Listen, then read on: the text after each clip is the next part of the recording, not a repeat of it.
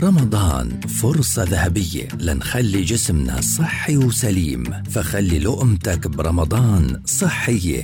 لقمة رمضانية. برنامج بتقدم لنا فيه أخصائية التغذية آية الفار. نصيحة صحية ذهبية في كل بودكاست. لقمة رمضانية يأتيكم خلال شهر رمضان في مثل هذا الموعد عبر أجيال. شهر رمضان هو شهر العبادة والخير.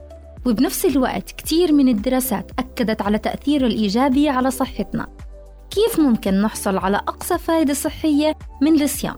من خلال إنه نعتمد على تناول طعام صحي متوازن بيوفر جميع المجموعات الغذائية اللي منحتاجها كمان نعتمد على طرق طبخ صحية مثل السلق الطهي على البخار الشوي ونتجنب القلي أو الشوي على الفحم.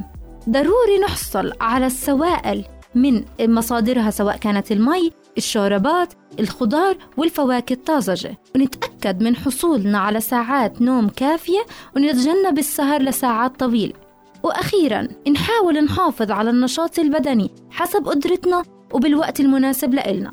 تابعونا خلال الشهر الفضيل لمزيد من النصائح والاستشارات التغذوية والصحية. معي أنا أخصائية التغذية آية الفار.